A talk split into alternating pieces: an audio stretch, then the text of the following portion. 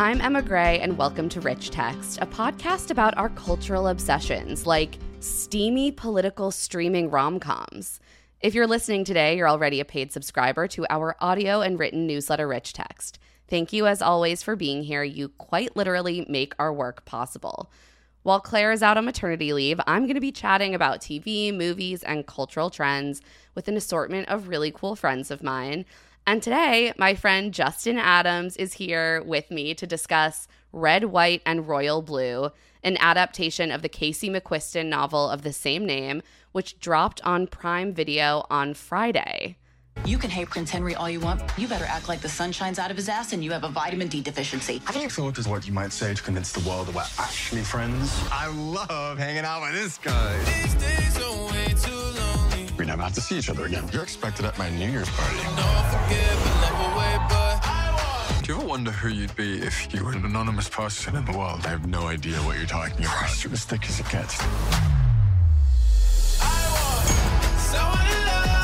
What I meant when I Over said, yourself, your majesty. it's your royal highness. Oh. Dear Alex, I miss you. To figure out if you feel forever about him. Do you love him?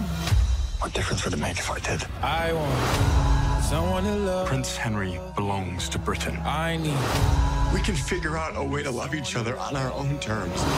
It's like there's a rope attached to my chest and it keeps pulling me towards you. Hopefully, we'll get through tonight without any more scandals.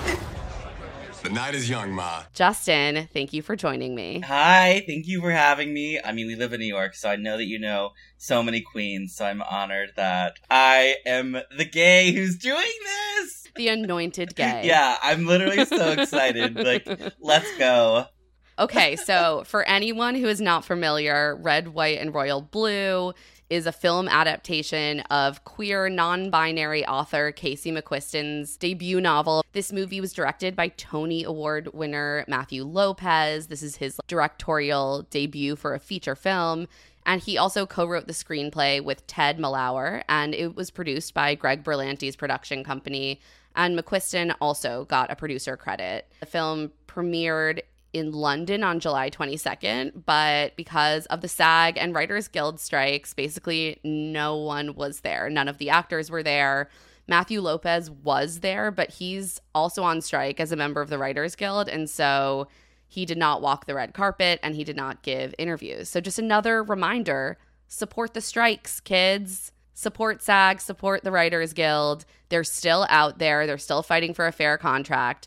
Go unions. Yeah, I've noticed that Matthew has been like promoting it on social media, but also not like super hard. Yeah. Well, he's in an interesting position because he, as a director, Right. he is not on strike, Yeah. but as a writer, he is. So he's probably trying to split the difference. Right. It's weird when you're in multiple guilds and some of them are on strike and some of them are not. Right. Well, and he's like a Broadway baby. Like he's Yes. comes from the world of theater. Like he won a Tony a couple years ago for The Inheritance, and so yeah, I think it's interesting that he was tagged for this.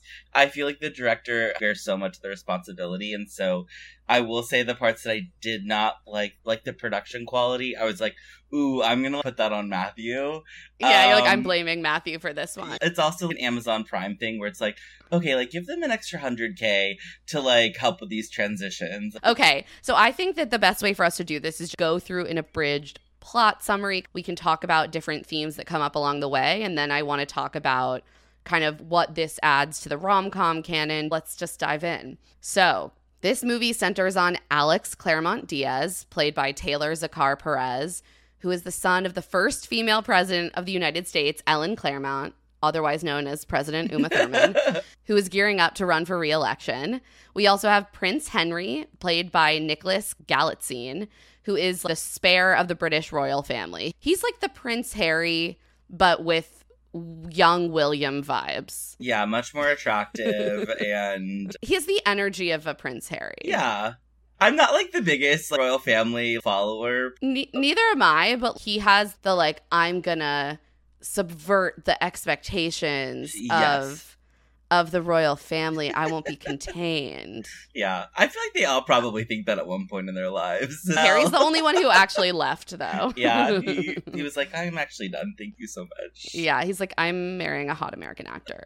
Okay, bye. So when the movie begins, Alex and Henry have a strong distaste for each other. Bad vibes between these two. Alex and the vice president's granddaughter, who's also his like close friend Nora, played by Rachel Hilson, are in London on a diplomatic mission to attend the royal wedding of Henry's older brother, Prince Philip. And during the reception, Alex gets absolutely toasted. like so unprofessionally wasted. like and it took him like 2 minutes. Like he's fully sober in the greeting line and then they're at a very low key reception and he's just slurring. yeah, like a total actual mess. I mean, the fact that what happened didn't happen sooner is like actually amazing. Yeah. So during the reception, he does end up getting into a verbal altercation with Prince Henry because he's like, You're being a snob to me. And they end up knocking over a multi, multi, multi, multi tier wedding cake and it lands on top of them, making a huge mess. A wedding guest surreptitiously takes a little photo of them and they land all over the tabloids. I mean, international scandal right here. Yeah, literally. And also like the plot of a porno out there, I'm pretty sure too. So hitting Really? Well, I just kind of assume like a you know a messy cake Ooh, cake, yeah. yeah, yeah. You know what? That is like a subgenre of porn, right? Like cake. It like cake absolutely sitting. has. I was like, okay, first gay check mark, erotic food play. Here we go. I mean, I'm here for it. It's hot. But for the sake of diplomacy, because, you know, hashtag allies, Yeah. Alex and Henry are forced back together to put on a happy face, pretend they're great friends, go on a little like PR tour together around London. And as they spend more time together and actually get to know each other, a real friendship begins to blossom. After Alex heads back to the States, Henry gets his number from MI6 and they begin texting back and forth constantly. Something that I did like about the way that they shot it is that they had the two of them reading their text messages and you would see them like in bed together except that they're just like texting or on the phone. I I thought it was cute. I liked this, but I thought that this was where Amazon could have spent a little bit more money. I thought the transitions were a little bit wonky. I thought the like overall idea was very the idea was was cute Yeah. because you got them in the same frame Yes. which like for a movie and setting up the chemistry between two actors feels important but it did feel a little like and then we're gonna use like the transition on like, PowerPoint, PowerPoint yeah. where it's like pixelated out. yeah, it just felt like okay, this was a really good idea, but the execution was a little bit wonky because, like, yeah, there's a reason that like no one is, you know, working from home or texting or slacking in like movies and TV shows. Like, we want everyone in the same scene. Like, we want to see those human interactions, and so I think this did a good way of like tying that in. But it was that was honestly that was probably like the most like production-y thing that I was like, oh, I wish that was different, but yeah. Yeah, no, I, I agree. I think that they could have executed better, but I liked the idea. I thought it was a good way to integrate technology. And obviously, like in the book, so much of their connection is text based. Yeah. And so they had to figure out a way to translate that to the movie. There are definitely some significant changes between the the book and the movie. The story's really kind of like streamlined down to really focus on the the romantic plot. A bunch of characters are cut out and obviously we get a lot less text because it's a movie. Yeah.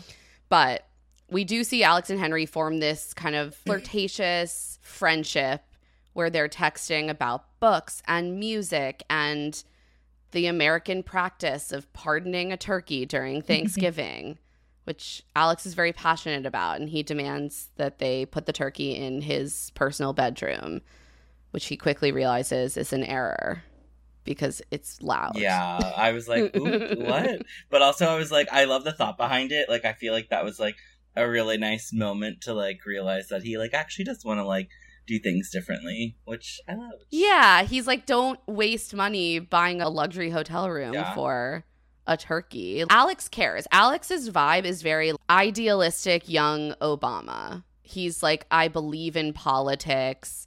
His parents are both politicians. His mother is a president, his father is a senator, and he's like, I grew up working class. I've seen what politics can do. It's very democratic idealism vibes. There's this like big underlying piece of the puzzle that's hopeful and honestly a little bit naive, but that's a part of why it's it's so great because we all want the best, even though like we know that like, politics and change is so slow and painful at times. Absolutely. And I think you can tell Casey McQuiston did start writing this novel during the run up to the 2016 election in a moment where, like, I think there was a lot of hope and excitement. Mm-hmm. And then I believe they put the book down for a bit after Trump was elected and then sort of went back to it, like, specifically as this kind of wish fulfillment alternative timeline. So, Alex is a student at Georgetown Law, and he has been hard at work on a campaign memo about how his mom has a path to reelection through their home state of Texas that's right, baby. Texas is going to go blue. But his mom's chief of staff, Zara, played by Sarah Shahi, and I'm going to say she's much better in this than in Sex Slash Life, which is the most deranged show of all time. If you haven't heard me and Claire do like four podcasts about it, go back and listen to those. We had a, a lot of fun talking about that show. But she's a delight in the role of Zara.